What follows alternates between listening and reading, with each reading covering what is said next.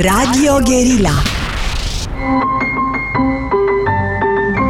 Metope Emisiune realizată prin amabilitatea Fundației Casa Paleologu Bine v-am uh, regăsit în uh, emisiunea Metope. Uh, ieri s-au împlinit 103 ani de la nașterea tatălui meu. Tatăl meu s-a născut pe 14 martie 1919 data trecută am avut o emisiune cu sora mea, am depănat amintiri. Uh, sper să nu vă plictisesc, dar uh, de data asta tot despre tatăl meu vom vorbi. Uh, și l-am invitat pe Joshua Pandele, nu pentru că ar fi un specialist în opera lui Alexandru Paleologu și nici pentru că l-ar fi cunoscut. Personal. E foarte simplu, Joshua Pandele este responsabil cu propaganda la Casa Paleologu. Și nu l-am invitat invitat ca să îi pun întrebări, ci l-am invitat ca să-mi pună el întrebări. Așadar, Joshua, mulțumesc că ai acceptat această postură destul de ingrată uh, sau poate nu ingrată, nu știu, că ai întrebări care, uh, aveați întrebări care chiar, uh, mă rog, voiați să le puneți. Mulțumesc și eu de invitație și sper că sunteți pregătit de interogatoriu, că um, am multe întrebări, chiar tata îmi spunea că de când sunt mic mereu puneam întrebări uh, pentru orice, cum, când, de ce. Și oricum uh, și subiectul mi se pare foarte interesant pentru că tatăl dumneavoastră a fost o, o mare personalitate. Uh, mi se pare interesant în primul rând faptul că a, a trăit în, în, multe, în mai multe perioade istorice. S-a format în perioada interbelică, a trecut și prin perioada comunistă și a cunoscut și perioada post-decembristă. Um, de altfel, chiar uh, istoria asta mă, mă pasionează, mai ales că eu sunt și student la istorie. Și prima întrebare pe care v-aș pune este referitoare la familia dumneavoastră. Pentru că, după cum știți, după cum se știe, uh, familia dumneavoastră a emigrat în secolul XVIII din Lesbos, din Grecia. Uh, aș pune prima întrebare, de ce? Mă întreb și eu, de sincer să fiu, mă întreb și eu, uh, pentru că e așa frumos în Lesbos încât uh, nu văd de ce ai plecat de acolo. Uh, am fost în urmă cu câțiva ani în Lesbos și e un loc minunat. E pe bună dreptate, insula asociată cu Orfeu, cu Safo, e un loc minunat. Um, distrugerile uh, din Lesbos au avut uh, loc mai târziu. Lesbos este o insulă care a fost foarte afectată de războiul de independență uh, al grecilor în anii 1820. În secolul XIX a continuat să se degradeze situația, dar în secolul XVIII nu era cazul. Acum, primul din familia noastră care a venit în România este Mihail, Uh, Mihalache, se spunea, Mihalache, diminutiv grecesc, uh, a venit împreună cu Ipsilanti, cu primul dintre domnitorii uh, Ipsilanti. Ori asta înseamnă că era foarte conectat la Constantinopol. Nu venea Ipsilanti cu oricine. E, e limpede că făceau parte din elita uh, grecească Uh, mă rog, unii mă tratează de fanariot, uh, în prostia lor uh, incomensurabilă nu-și dau seama că este poate un compliment pe care nu, nu-l merit întru totul, pentru că fanarioții sunt efectiv la crem, de la crem. Este elita elitei Uh, în lumea ortodoxă. Da? Este uh, aristocrația grecească din Fanar, acolo unde uh, erau obligați să locuiască și fanariot este de pildă în sensul cel mai pur al cuvântului patriarhul Constantinopolului.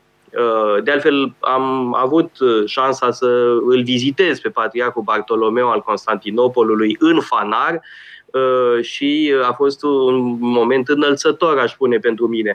Uh, deci, sigur că erau conectați. Uh, am mai dat de un Grigore Paleologu, scriitor, care era cam în, din aceeași epocă cu Mihail Paleologu, ceva mai tânăr. Nu știu dacă există o legătură sau nu, Cert este că așa s-a produs venirea în România, în, în țara românească mai exact, da? pentru că a venit, s-a instalat în București. Acum, mai e un lucru de spus despre așa zi și domnitori fanarioți, că nu sunt toți la fel. Între ei există foarte mari diferențe. Familia Ipsilanti este o familie de eroi și de martiri. Da? Este, mie mi se pare cea mai frumoasă recomandare faptul că Mihail Paleologu era un apropiat al, al unui sfânt care a fost torturat până la moarte de către turci la începutul secolului XIX. Nu-i puțin lucru să fii omul de încredere uh, al unui asemenea uh, personaj. Sigur că sunt și fanarioți uh, de groază, într-adevăr. Uh, sunt unii, dar să nu. Uh, e, e o mare greșeală să-i punem pe toți la grămadă. Uh, o altă familie extraordinară este familia Mavrocordata, e o familie uh-huh. de genii, da? Îi avem pe eroii și martirii din familia Ipsilanti, și pe uh, genile din familia uh, Mavrocordat. A, că sunt uh, și domnitori fanarioți catastrofali, asta e partea a doua și este cât se poate de adevărat, dar nu poți să-i pui pe toți uh, la grămadă. Acum, o altă întrebare uh, pe care o bănuiesc uh, cumva mhm. uh, e în legătură cu uh, originea bizantină. Da, de fapt aici este și o, avem o povestire amuzantă am, ați primit un mesaj pe LinkedIn, eu mai administrez contul dumneavoastră și un anume Georgios Paleologos sau ceva de genul, tot și el din Grecia, din Petra, dacă nu mă înșel. Uh, Petra întreab... este în Lesbos, într-adevăr. Familia noastră era din Mitilene și Petra e un orășel minunat, absolut uh, șarmant din uh, nordul insulei. Uh, da, și dă el mesaj uh, hello, uh, uh, what, is, what are your origins? Și i-am scris eu numele dumneavoastră că am, familia mea a emigrat așa în secolul cu tare în țara românească și oh, wow, yes, we share our cousins. Uh, we are descendants of uh, the last emperor of uh, the Byzantine Empire. foarte da, asta este foarte greu de uh, atestat, e destul de puțin credibil Ehm, pentru că e un hiatus da, între secolul XV și uh, secolul XVIII. Uh, pe de altă parte, e adevărat că în insula Lesbos uh, era instalată o familie genoveză uh, foarte importantă, Gatilusi. De altfel se văd și acum uh, fortărețele familiei Gatilusi la Mitilene. Este o fortăreață impresionantă a familiei Gatilusi. De asemenea, la nu știu dacă la, ă, lângă Petra, la uh, Molivos, este de asemenea o fortăreață a familiei Catilusi, ba, nu, uh, nu putem fi siguri că exista vreo, vreo legătură. În schimb, numele uh, există deja de o mie de ani.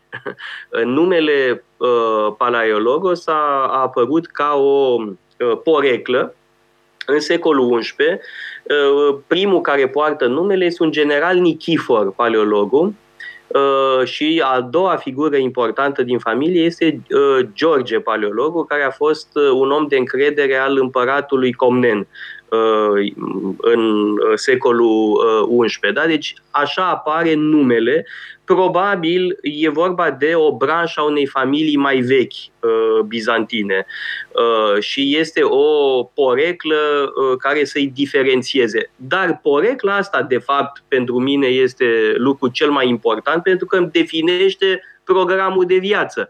Da? Ce înseamnă uh, palaiologos? Da? Cineva care vorbește despre lucruri vechi, poate să însemne și legământ uh, vechi, Uh, poate să însemne știința al, despre lucrurile din vechime uh, și am considerat uh, de multă vreme acest nume ca um, un adevărat program de viață. Și asta cred că e cel mai important. Dar, pe de altă parte, m-a interesat întotdeauna foarte mult istoria bizantină. Uh, mai mult decât pe tatăl meu. Uh, tata știa, evident, uh, ceva istorie bizantină, îl interesa mai cu seamă arta bizantină, de altfel s-a ocupat de istoria artelor. El a lucrat la Institutul de Istoria Artelor și se ocupa de Uh, artă medievală și a și scris niște studii remarcabile. Unul, în mod special, un studiu absolut remarcabil pe care l-a publicat în Spiritul și Litera. Uh, un studiu despre uh, Biserica Domnească de la Curtea de Argeș. Pe mine să m-a pasionat realmente istoria Bizanțului, teologia bizantină, filozofia bizantină, în general tot ce are legătură cu Bizanțul mă interesează foarte mult, deși uh, sunt un amator, evident. Da, de regulă, istoria bizantină e mai prost văzută, mai ales și din cauza istoriografiei, începând cu istoriografia iluministă, uh, chiar avea denumirea de Le Bas Empire, Imperiul, Imperiul de jos. Da, da. Dar această formulare baz empire se referă la, peri- la perioadă. Este uh, o eba, uh, dar asta se referă la uh, depărtarea în timp. Uh, acum, sigur că a existat într-adevăr o istoriografie ostilă uh, Bizanțului, Uh, atât de inspirație uh, iluministă cât și de inspirație catolică, uh, dar lucrurile nu mai sunt deloc așa, adică niciun istoric serios nu mai, adică nu, nu pune îndoială strălucirea Bizanțului, forța formidabilă a unui imperiu care a, do- a durat peste o mie de ani și a rezistat unor asalturi colosale asalturile persane, asalturile arabe, asalturile occidentale uh, și, evident, în final, uh, cele uh, otomane. Da, deci este, în primul rând, mai e un lucru pentru cei care generalizează așa și vorbesc despre Bizanț fără să știe nimic serios despre Bizanț. Nu e un monolit Uh, vorbim de peste o mie de ani, uh, cu perioade diferite uh, și este o imensă cultură, fără îndoială. De-al minteri, cea mai mare parte a moștenirii antice grecești ne vine prin Bizanț. Mm-hmm. Da, și chiar renașterea. A... Renașterea uh, italiană, într-adevăr, este impulsionată uh, de uh, umaniști uh, greci care au venit în Italia, care au venit de pilă la conciliu de la Ferrara, Florența și nu numai. Uh, acum, pe de altă parte, dinastia asta paleologului e, dacă ne gândim bine, cea mai lungă dinastie din istoria Imperiului Roman. Dacă, dacă punem la socoteală și Imperiul Roman, uh, da, toate dinastiile din Imperiul Roman, dinastia, dinastia Iulio-Claudină, dinastia Flavienilor, dinastia Antoninilor, uh, a Severilor, uh, niciuna nu a durat aproape 200 de ani. Dar, evident, um, la finalul istoriei Imperiului Roman, sigur că ă, statul pe care îl conduceau paleologii era din ce în ce mai uh, redus ca întindere, însă se poate vorbi de o reală renaștere uh, culturală în secolul XIV și în secolul XV. Este uh, extraordinară uh, înflorirea culturală uh, din epoca uh, paleologilor. Dar, încă o dată, uh, pe mine mă interesează asta cu o anumită distanță. Nu, nu revendic nimic, nu pretind uh, nimic în legătură cu um, acești, aceste mari figuri, pentru că am o enormă admirație uh, pentru uh, figuri cum este Manuel al II-lea, paleologul, uh, un mare teolog, un om de foarte mare uh, cultură, Uh, sau Constantin al XI-lea, da, care moare apărând uh, Constantinopolul, fără mai vorbi de alte figuri strălucite, cum este Ioan al VIII-lea sau Andronic al III-lea sau Andronic al II-lea. Uh, i-ați menționat la un moment dat pe genovezi și știu că în, în familia dumneavoastră există și o ramură italienească. Chiar Nicolo Livaditi era rudă cu, cu grecii cu... Uh, nu, Livaditi era grec. Uh, acum ah. trebuie spus pentru cei care ne ascultă uh, despre cine vorbim. Livaditi este stră, stră, stră bunicul meu și este unul dintre primii pictori din țările românești. Primii pictori de factură modernă, occidentală. Se născuse la Trieste, în Imperiul uh, austriac, însă el era grec. și s-a căsătorit cu o italiancă din Florența, da? deci stră, stră, stră bunica mea este florentină. O chema Carlota Cianchi. Și Nicolo Livaditi este portretistul protipendadei Uh, moldovenești din anii 1830, 40, 50. Sunt tablouri care mie îmi plac enorm de mult, cu uh, diferite figuri importante din epocă. Uh, mă gândesc în mod special la tabloul cu Alexandrii, da? Deci a mhm. fost uh, pictat de uh, Livaditi, Alexandrii, cu tatălui și cu fratele lui, un tablou uh, faimos. Uh, și, uh, de-al minteri, uh, pe uh, copiii lui Livaditi îi chema Ahile, Alexandru, Eufrosina și parcă Aglaia, cea de-a patra, nu mai țin minte exact, toate erau nume grecești. Deci pe um, stră cred că străbunicul tatălui meu, îl chema Alexandru și de-aia îl chema Alexandru pe tata, da? pentru că fiul lui Nicolo Livaditi era numit Alexandru și așa a fost și el uh, botezat uh, Alexandru, da? în, în amintirea uh, tatălui bunicii uh, lui. Da? Deci străbunicul lui era Alexandru Livaditi.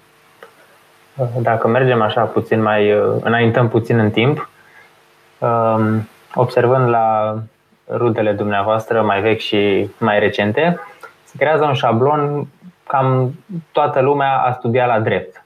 Uh, și dumneavoastră, să spunem așa, n-ați mai urmat acest uh, șablon.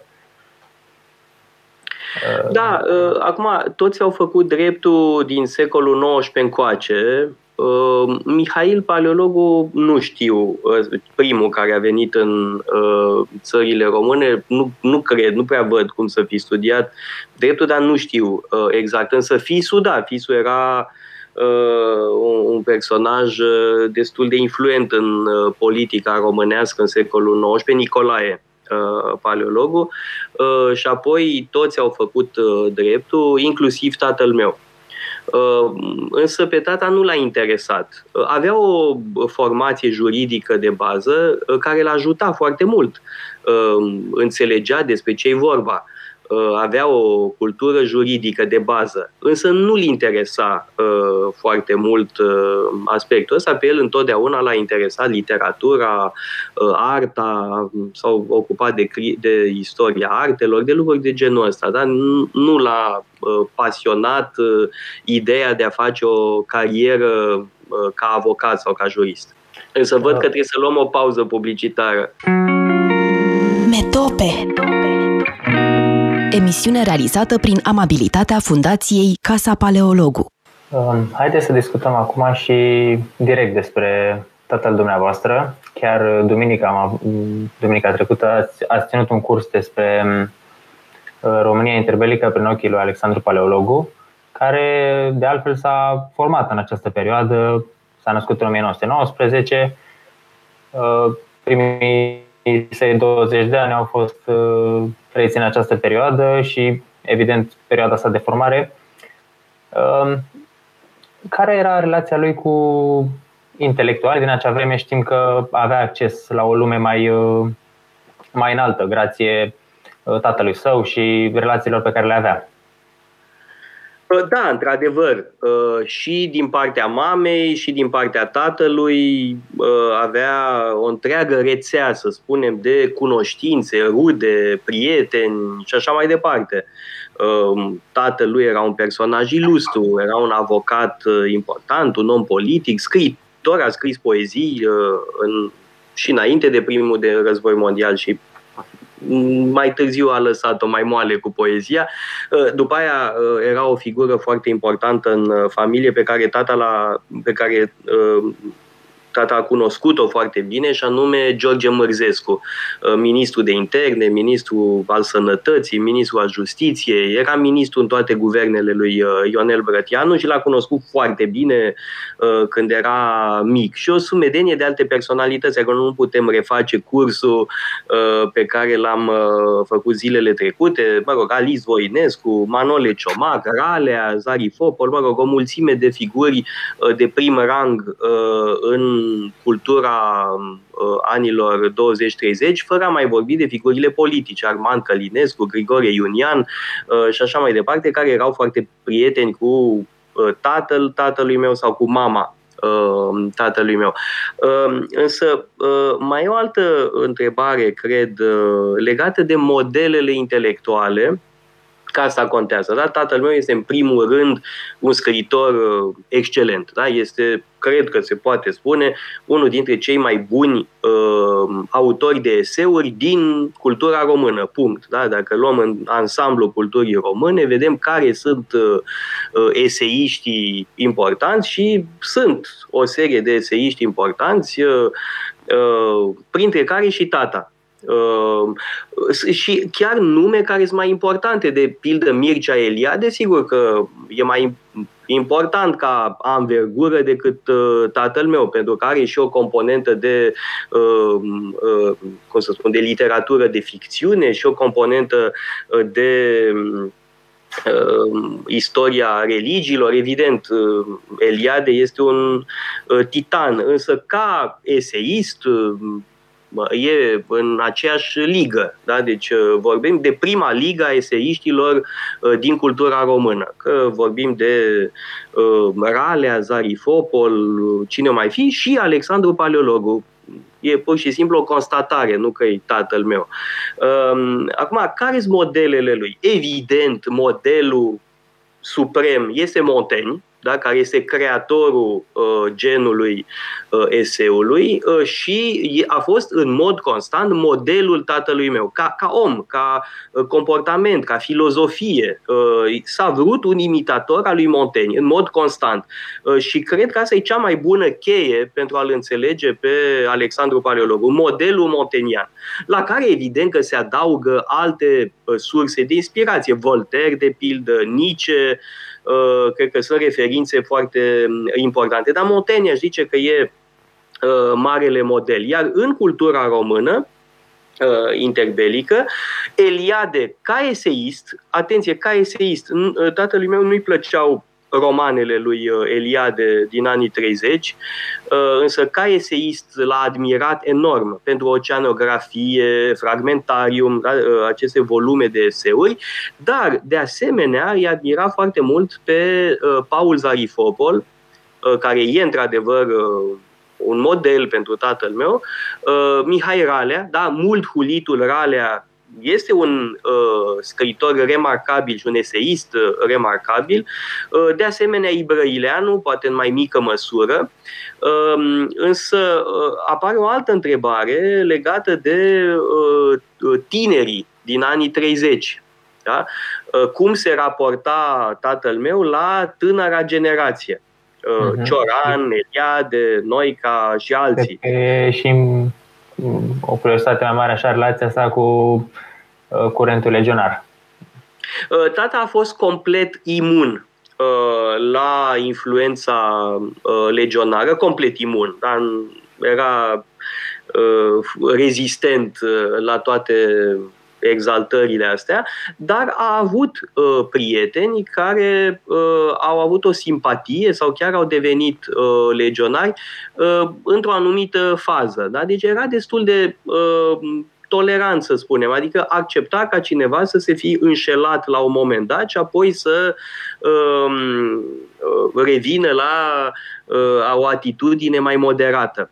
Uh, sigur că uh, printre foștii legionari, uh, pe unii am cunoscut și eu, unii rămăseseră în fond niște fanatici, alții nu. Erau noi ca de fapt nu mai avea nimic legionar în el poate crede Sorin Lavric că mai avea ceva legionar în el Noica, dar nu, nu, Noica absolut deloc nu mai avea. Noica de fapt a, a, a fost a picat în toată povestea asta de fraier, uh, în toată povestea uh, curentului legionar. Însă um, uh, erau și persoane care au, au rămas Uh, cum să spun, uh, animate de un adevărat uh, fanatism. Mă gândesc de pildă la doctorul Milcoveanu. Doctorul Milcoveanu, am avut șansa să-l întâlnesc foarte puțin în anii 80 pentru că avusese tata niște probleme de sănătate și a venit așa să își dea și el cu părerea da, pentru un consul și era foarte plăcut, era un om foarte șarmant, foarte inteligent, era dintr-o familie ilustră, era de fapt Cantacuzino, familia Milcoveanu e o branșă a familiei Cantacuzino. O să-mi aduc aminte, da, eram adolescent, când a vorbit despre Ana Paucăr. Și foarte interesant, Milcoveanu, legionarul, anticomunistul, avea admirație pentru Ana Paucăr. De ce? Pentru că era o fanatică, la fel ca noi. Adică noi legionarii. Asta era, pe mine m-a șocat lucrul ăsta, da? Legionarul care admiră pe Ana Paucăr pentru că e fanatică, la fel ca, la fel ca el se pare extraordinar. Tatăl meu era complet imun la fanatism. Fanatism politic, fanatism de partid. Niciodată nu a, cum să spune acum elegant, n-a pus botul la așa ceva. Da? L-ați menționat pe Noica și cred că ar fi interesant să aducem în discuție și să aducem în discuție pe Alexandru Paleologu în perioada comunistă, mai ales la început și cât și cazul Noica, celebrul cazul Noica, caz Noica prin care a și fost condamnat la 5 ani de închisoare, dacă nu mă înșel. Nu, nu, tata a fost condamnat la 14 ani de închisoare. 5 ani a petrecut în închisoare. Da, exact. Ea a petrecut, exact. Formula e foarte bună. Tata știa de Noica, evident, din anii 30, pentru că Noica era o vedetă intelectuală. De altfel trebuie spus ceva, că teza de doctorat a lui Noica este o capodoperă, da? este o, o lucrare de filozofie absolut magistrală. Și tata citise texte de Noica înainte, da? în anii 30, la începutul anilor 40, știa cine e, Noica și el știa cine e tata, evident tata era mai tânăr decât Noica, deci ei se știau deja dar uh, au ajuns să se cunoască foarte bine pentru că noi ca era uh, în reședință, uh, era cu domiciliu obligatoriu la uh, Câmpul Lung, iar tatăl meu se ascundea, da? îl căuta securitatea uh, de altfel am și văzut la CNSAS uh, dispoziții ale securității pentru a-l prinde pe fugarul paleologul Alexandru. Și fugarul paleolog Alexandru s-a ascuns uh, sub o falsă identitate uh, la Câmpul Lung și l-a frecventat uh, zilnic pe noi. Da? Se vedeau în fiecare zi, lucrau împreună, făceau traduceri împreună. Noi ca ea citit în premieră unele dintre lucrările lui, dintre cărțile lui, unele publicate mai târziu. Așa s-au cunoscut foarte bine Uh, și uh, apoi tatăl meu a ieșit din clandestinitate în 54, în contextul dezghețului de după moartea lui Stalin, uh, însă a venit urmă, următoarea serie de arestări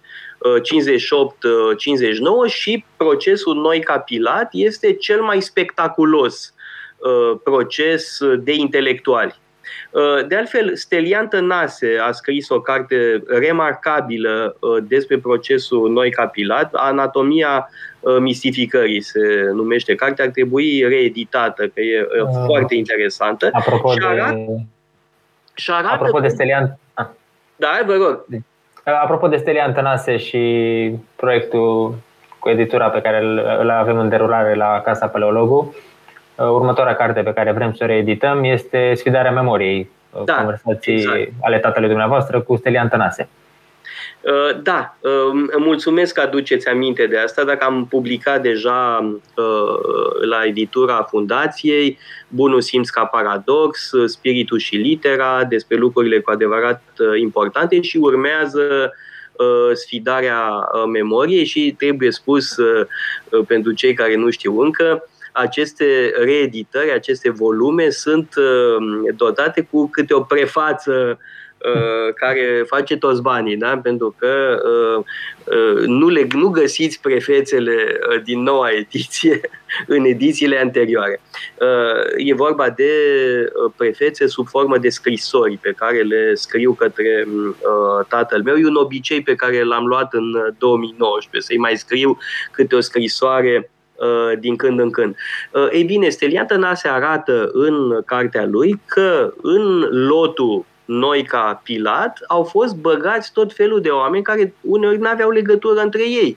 Uh, cum uh, este de pildă bietul păstorel Teodoreanu, care nu avea nicio treabă cu restul uh, grupului.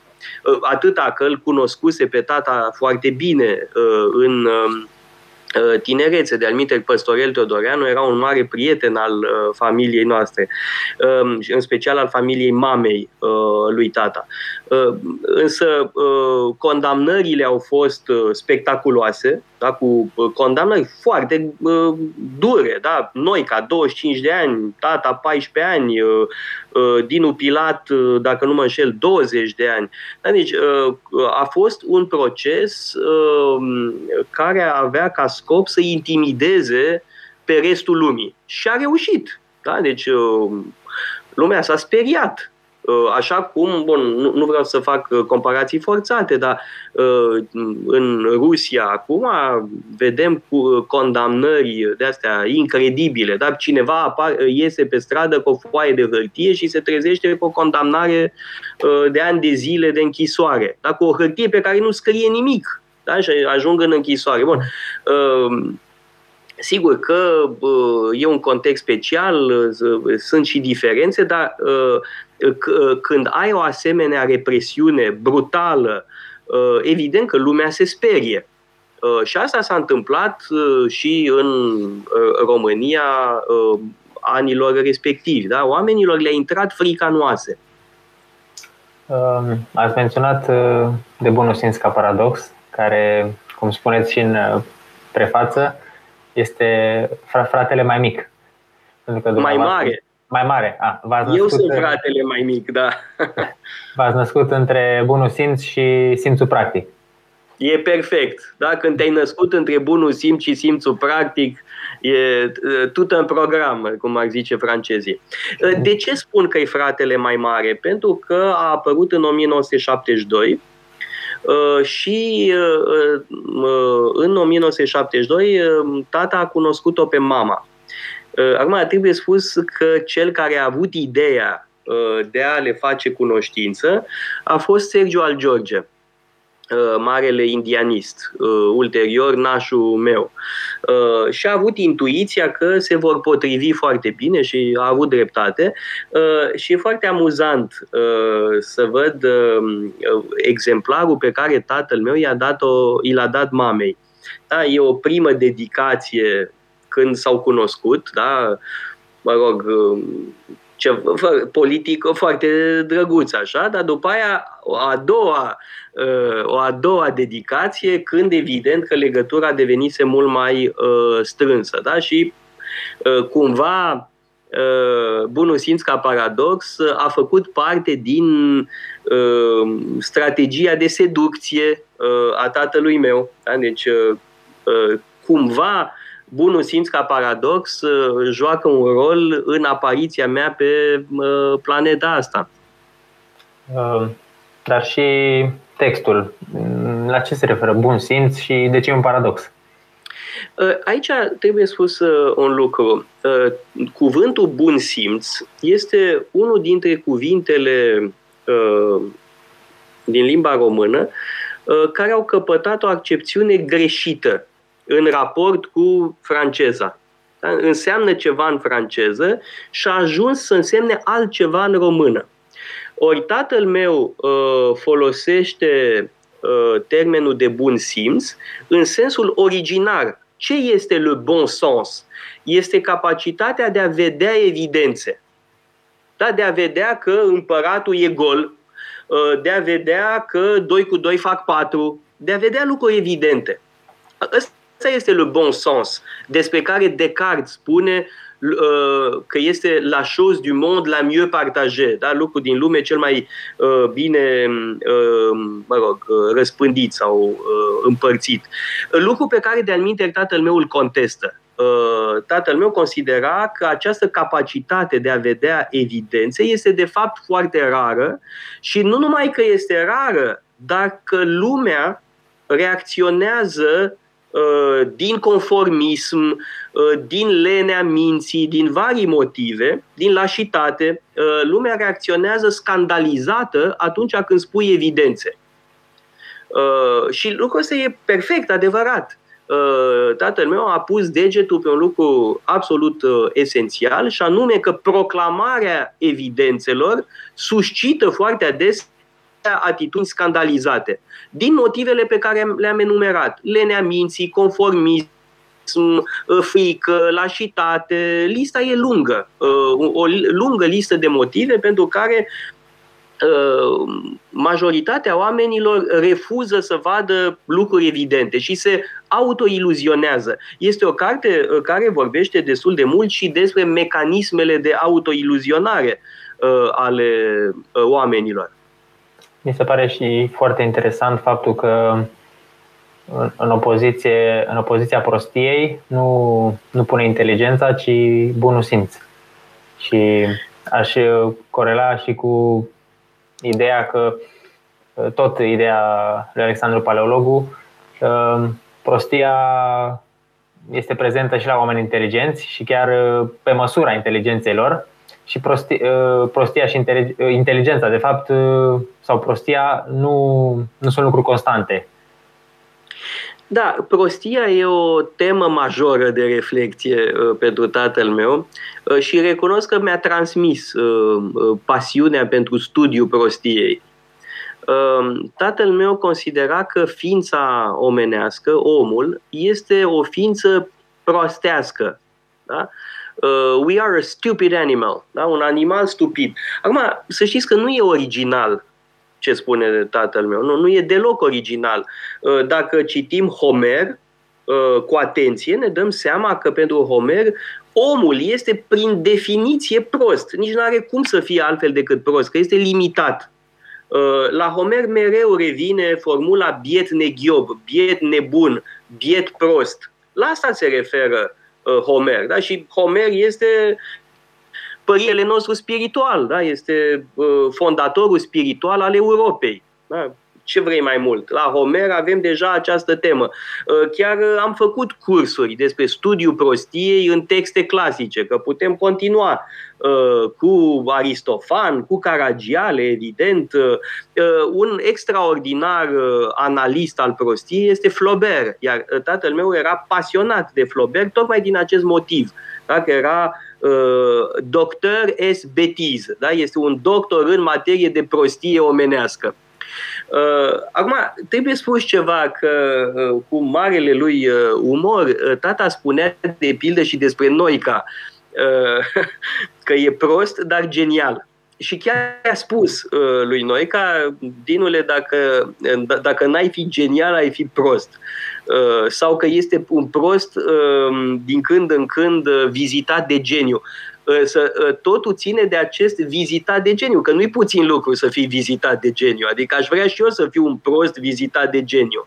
Ă, toți am vrea ă, lucrul ăsta și de fapt asta contează, că noi care era genial într-adevăr, dar pe de altă parte spunea și unele gogomănii destul de tari pe care discipolii lor, lui le preluau fără să-și dea seama.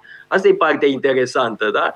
Uh, că prestigiul extraordinar al unui uh, mare intelectual uh, poate să confere credibilitate unor gogomănii și după aia alții le preiau fără să-și mai pună întrebări. Asta explică multe în istoria ideilor în decursul secolelor. Da? Sunt tot felul de prostii care au fost rostogolite, preluate, pentru că cineva genial le-a spus la un moment dat. O altă temă interesantă pe care o abordează de statul dumneavoastră este dragostea. Și mi-am notat aici patru termeni care să, sau concepte care să definească uh, modul în care abordează tatăl dumneavoastră această idee. În primul rând, uh, nesolitară, în ideea în care dragoste, și spune că dragostea nu e niciodată singur, ci dragostea e alături de cineva, e permanentă, de la uh, tinerețe până la bătrânețe. Uh, pe lângă faptul că e permanent, e și progresivă, cu cât uh, înaintează, devine din ce în ce mai mai interesantă, mai um, crește odată cu timpul și, nu în ultimul rând, este și rară. La fel ca prietenia și marea dragoste spune că este foarte rară. Da, uh, e o temă despre care a scris foarte mult și nu avem timp să epuizăm uh, subiectul. Uh, asta evident că are legătură și cu, mă rog, șansa lui de a îmbătrâni alături de cineva care a avut grijă de el și uh, pentru care și el a avut foarte multă afecțiune.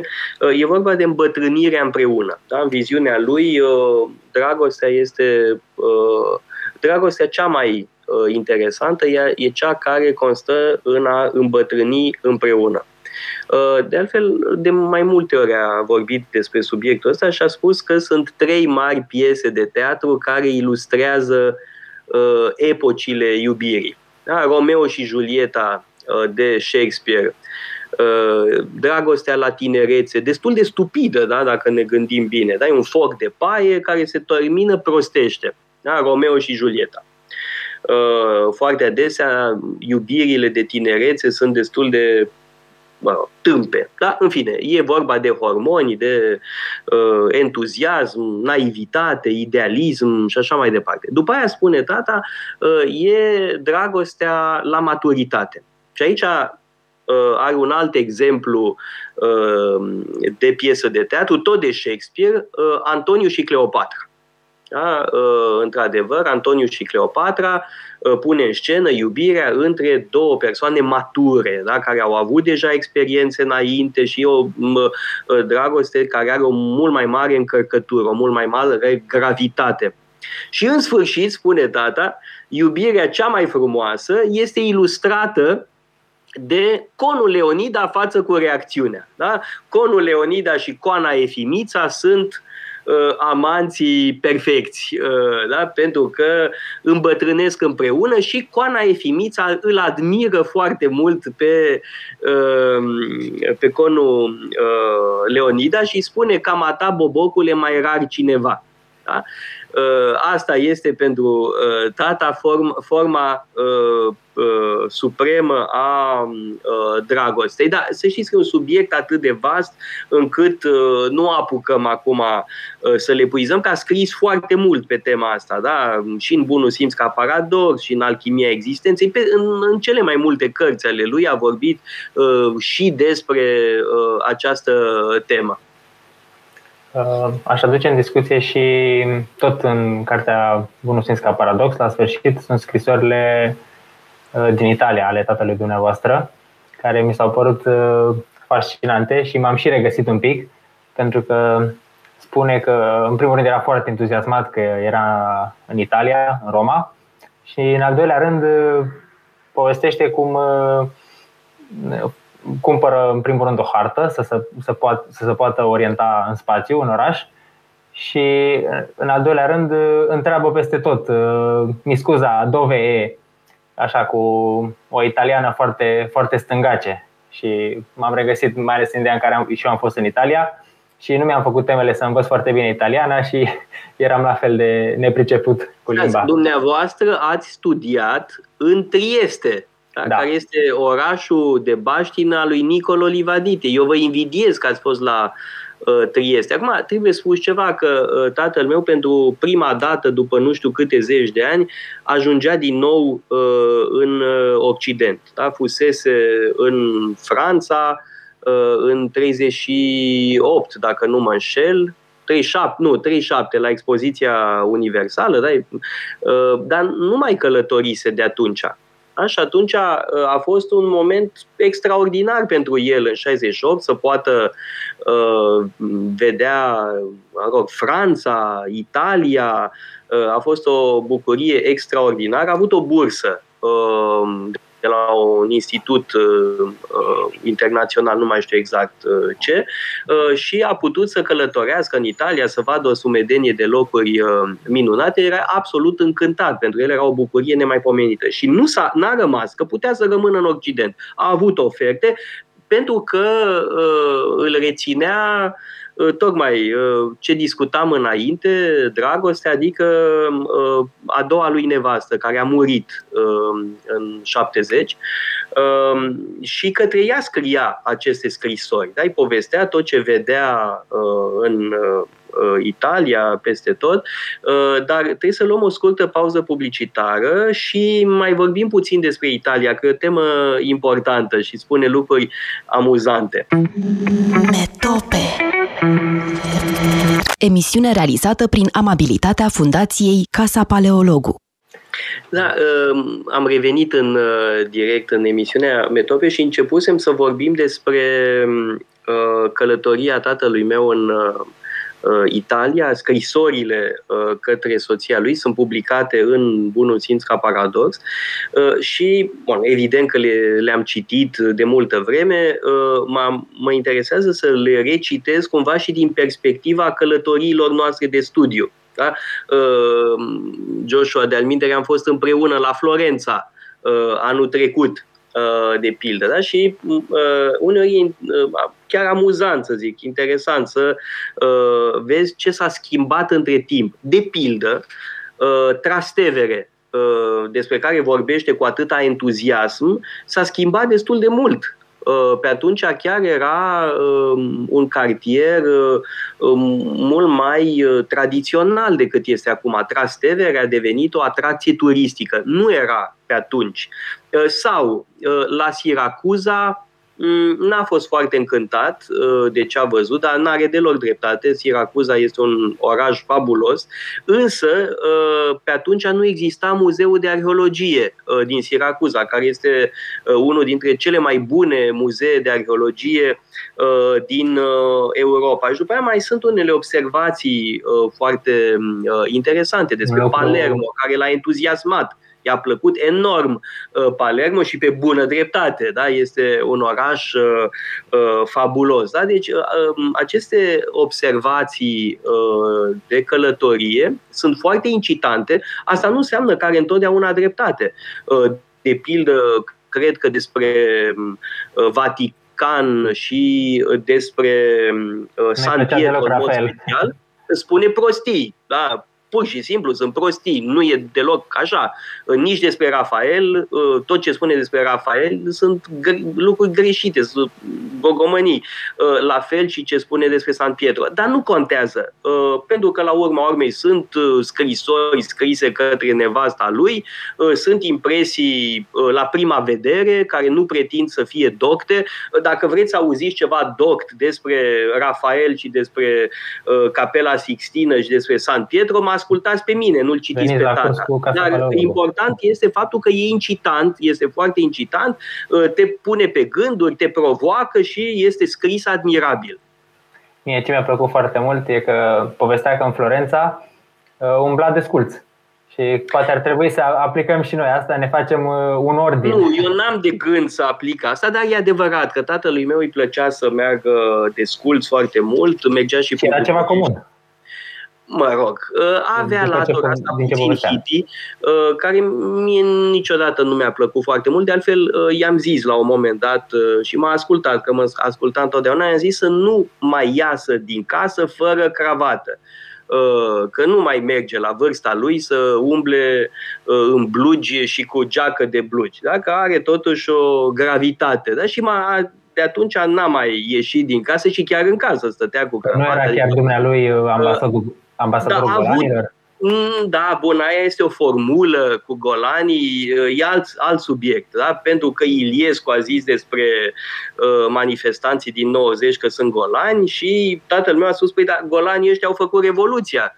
Uh, ei sunt deținătorii legitimității, cei care au, l-au răsturnat pe uh, Ceaușescu. De anumite e foarte interesant, uh, acum pe final de uh, emisiune, de remarcat uh, că uh, Putin spune același lucru uh, despre ucrainieni sau despre opozanți ca Iliescu în 90.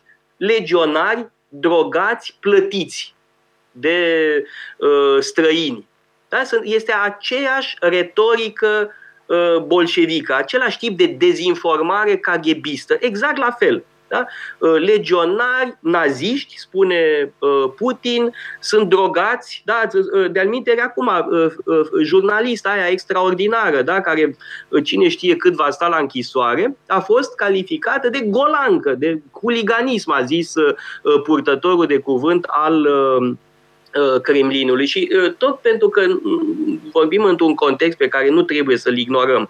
Tatăl meu era un rusofil, dar tocmai pentru că era rusofil și cred că orice rusofil adevărat uh, nu poate decât să condamne ce face Putin. Putin este de fapt un dușman al Rusiei, este un rusofob, cel mai mare rusofob de pe planetă este Putin. El face cel mai mare rău pe care îl poate face cineva Uh, Rusiei da? și trebuie denunțat ca o măsea stricată uh, față de uh, ce înseamnă patriotismul rusesc. Un patriot rus trebuie să protesteze față de ce se întâmplă. Și mai vreau să adaug un lucru. Faptul că a fost la Kiev în anii 80 ca membru în conducerea Uniunii Scriitorilor și a fost absolut entuziasmat Uh, a fost entuziasmat și de Pet- uh, Petersburg și de Moscova, dar în mod special uh, de Kiev. Și mm, sigur că acum asistăm la distrugerea Uh, Chievului, la distrugerea patrimoniului cultural extraordinar uh, din Ucraina. Uh, mi se pare îngrozitor că orașe ca Kharkiv sau Kiev sau Mariupol sunt bombardate da? și sunt distruse biserici, sunt distruse monumente de prim rang ale culturii ruse și ucrainene, că trebuie să avem bine în minte că e vorba de o confluență culturală Uh, în aceste orașe. Da, de altfel, atâția mari uh, ruși s-au opus acestui tip de uh, autoritarism, nu știu cum să-i spunem, mai ales să spunem Solzhenitsyn, cred că e exemplul cel mai bun pe care și da, dumneavoastră pentru tata un mare model și o mare sursă de inspirație. De altfel, nu numai pentru tata, și pentru Steinhardt, și pentru uh, toți uh, prietenii lui. Uh, și, um, uh, în, mă rog, admirația asta pentru Solzhenitsyn e o constantă uh, la el. Uh, ori tocmai în numele uh, a ceea ce are cultura rusă și spiritualitatea rusă mai nobil, Uh, trebuie uh, denunțată această crimă uh, fără nume împotriva Rusiei și împotriva Ortodoxiei. Dar ce se întâmplă acum este o crimă împotriva istoriei ruse, împotriva culturii rusești, comisă de Putin cu sprijinul, din păcate, al patriarhului uh, Kiril al uh, Moscovei. Însă suntem atenționați că trebuie să încheiem emisiunea. Eu abia m-am încălzit. Aș vrea să continuăm. Uh, și mai erau, cred, întrebări, mă tem, nu? Au mai rămas. Uh, nu știu, poate facem o altă emisiune în viitor, uh, dacă vrea poporul, poate reluăm formatul ăsta în viitor. Dar nu știu acum cine trebuie să mulțumească. Eu că mi-ați pus întrebări sau dumneavoastră că am răspuns. În orice caz trebuie să mulțumim ascultătorilor și să le dăm întâlnire săptămâna viitoare, tot așa, la ora 2 la Metope. Metope, emisiune realizată prin amabilitatea Fundației Casa Paleologu. Radio Guerilla